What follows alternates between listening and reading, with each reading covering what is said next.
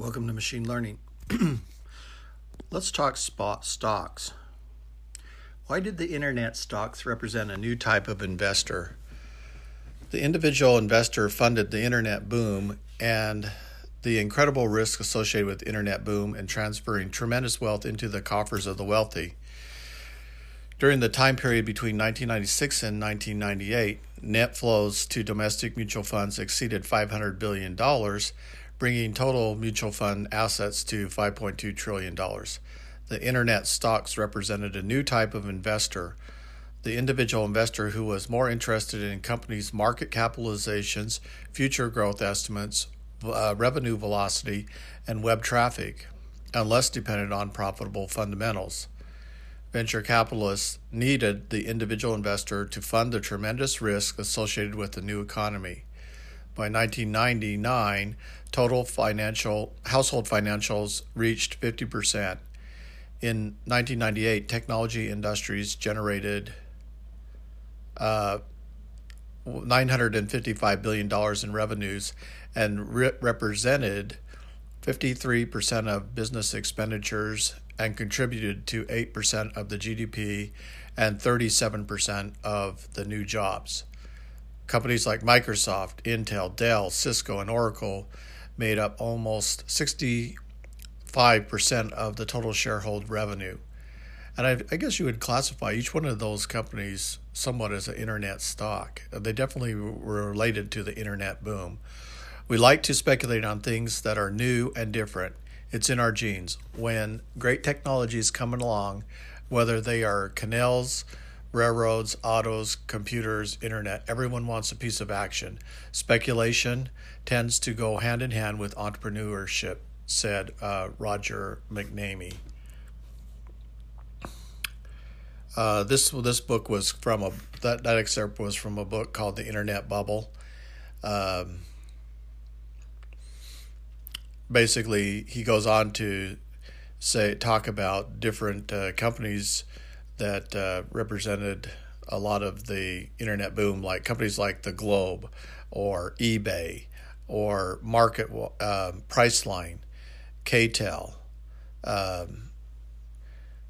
and he said venture capitalists' rate of return over a 30-year period of time was 23%. So that means that they were picking lots of different companies, but they were looking for the superstar company that would prevail. Today, we've got lots of companies that investors are looking at: Snap, Neo, Tesla, AMC. These are some of the new rising stars. Nicola, if they can hit production, waiting to see if they hit production, because once they do, there's going to be a huge surge in capitalization that moves that way. But it said in 1973, KP totaled $1 billion and invested into 300 startup companies, and the company's net worth grew to $300 billion market capitalizations. These companies included names such as Compact, Sun Microsystems, AOL, Netscape, Amazon, and At Home.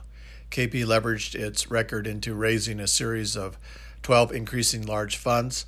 The largest held $350 million, mainly for university endowments from Harvard, Stanford, MIT. KP partners reaped 30% of the capital gains and 3% annual management fees. KP needed to conquer and gain control of the internet.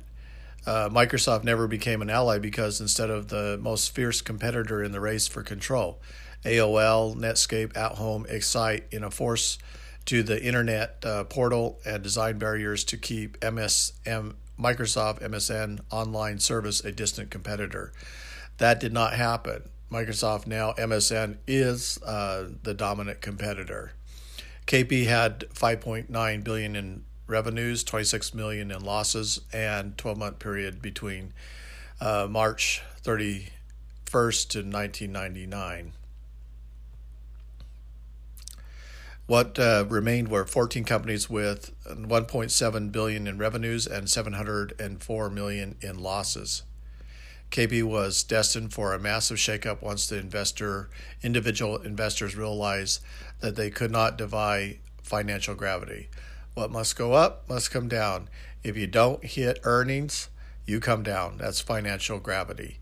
And so even though they were looking at this new economy, the fundamentals of financial investing returned, and they started looking at earnings and the risk that was associated with those potentials for growth, and the market started to correct.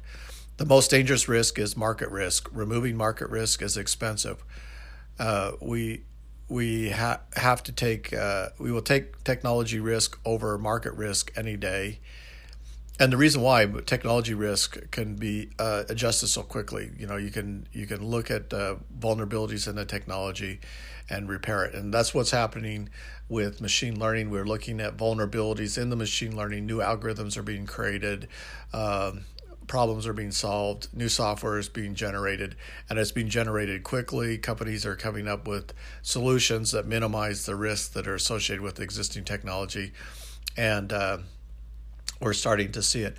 You know, even with GPT-3, you know, that one of the risks is that it'll say nonsense, but actually I listened to GPT-3 the other day, and then I started thinking about what it was saying, and there was culturally, there's a lot of truth to what it was saying. So I'm wondering if the truth sounds nonsensical, and so we think that that basic GPT-3 is crazy. But in reality, if we had more understanding of how we derived that conclusion, maybe we could ask it, well, how did you derive that conclusion? And it could cite a number of different sources, or it could give us a chain of logic. Then we might be able to accept some of the conclusions of GPT-3 right off. And that's one of the things that we've known for a long time. The more you become an expert, the less people are able to understand what you're saying, because it requires some frame of reference, and most of them don't have that context or frame of reference. Not saying that they are stupid, but they just don't have that frame of reference. And so they think, well, because I don't understand it, therefore it must be nonsensical. And that's not true. Okay. Why do investors move money from stocks to bonds? Okay, well, that's the reason why you would do that, is because you're looking for growth, and you're weighing the growth against the technology or the financial risk, and so you also can do calculations into the future. So you're looking at what you expect the future growth to be. So you project out into the future what your future growth will be. And then you look at the cost of the investment today as it relates to the future growth. And then you measure your risk associated with that. And if it falls below a certain threshold, then you take the risk. That's what I also found yesterday when I did the loan risk analysis. They do build what they call a strategic acceptance matrix, and what that strategic matrix is, it looks at the estimated value of the loan, and then it compares the probability of default, and then it uses a certain threshold, and based on a 85% confidence quintile, it then determines a bad rate. So then you calculate your bad rate. That's the expected losses, and then you calculate that against the overall loans. And if your expected losses are significantly lower, then you're willing to take the risk of accepting these loans that are maybe have a higher threshold, so that they're accepted more readily. And so you do take those risks of potential default for the opportunity of capitalizing the maximum capitalization that's possible on the loans based on probability. So use XGBoost to calculate those probabilities, and so that I got within a certain percentage accuracy, and then I used thresholding to increase the number of loans that were given out based on a threshold value for whether or not I thought that they would default or not, and then used the bad rate to calculate the estimated losses. And so you can use that thresholding then to determine if the risk reward is worth it. Okay, so going back to bonds. When commodity prices go up, stock prices go down. And the reason why is because commodities become more expensive, the cost of operations become more expensive, and therefore the expected revenue in terms of profit are reduced. So if you look at the simple cost of goods equation and net income, as the commodity prices go up, that means that there'll be less net income in generally, given operation costs are fixed. Bond yields are weak as lower interest rates have drove down yields. And so the Fed largely affects the IOUs that people are giving them money for. And so as those yields are weak, that means that the Fed is either inflating the money supply, which they did. They inflated the money supply, which then reduced down the yields. But that has the effect of reducing down your purchase power parity, and that's not good because now things become, we can buy less for the amount of money that we spend. Real estate bubble is an investment bubble waiting to be burst with a possible resulting loss of wealth ranging between $2 to $3 trillion. Prices are too high for investors to make money. Currency valuations are a function of national debt. The U.S. is the largest debtor with $8 trillion of international IOUs. Today, that number is significantly larger. So if we just looked at Japan, it's close to $2 trillion, and in China, I think it's about $3 trillion. So just those two countries alone, you could say it's probably over $5 to $6 trillion. And for the last 20 years, the U.S. has been borrowing in the world financial markets because of large trade deficits, and continually borrowing has drove down the value of the dollar. So large trade deficits are inflationary. Increased government spending and Fed printing of money has created a devaluating dollar and reduced the foreign investment.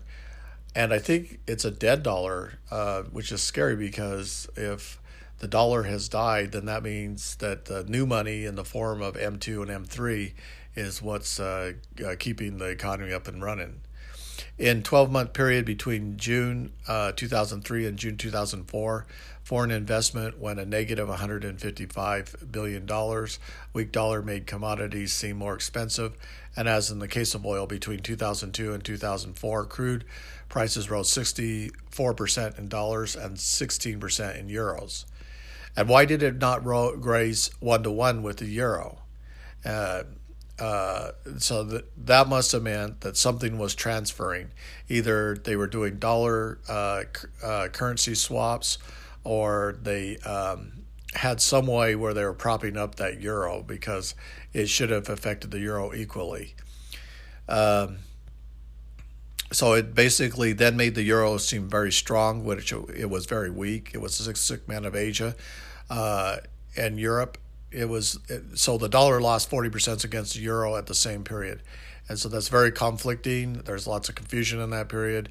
And I think if we looked at the data, we would see that this was definitely a fiscal policy that allowed the dollar to be so weak against the euro. The strength or weakness of the dollar has nothing to do with the price of the commodity. Commodity price is driven down by increasing demand, resulting in a shortage of perceived shortage. All right, folks, that's all I'm going to talk today on market analysis. But as you think about bonds, commodities, and stocks, think how they relate. And the fourth one is real estate, and possibly a fifth one, which would be precious metals. But think how all five of those relate to each other, and you'll always be able to figure out how money works.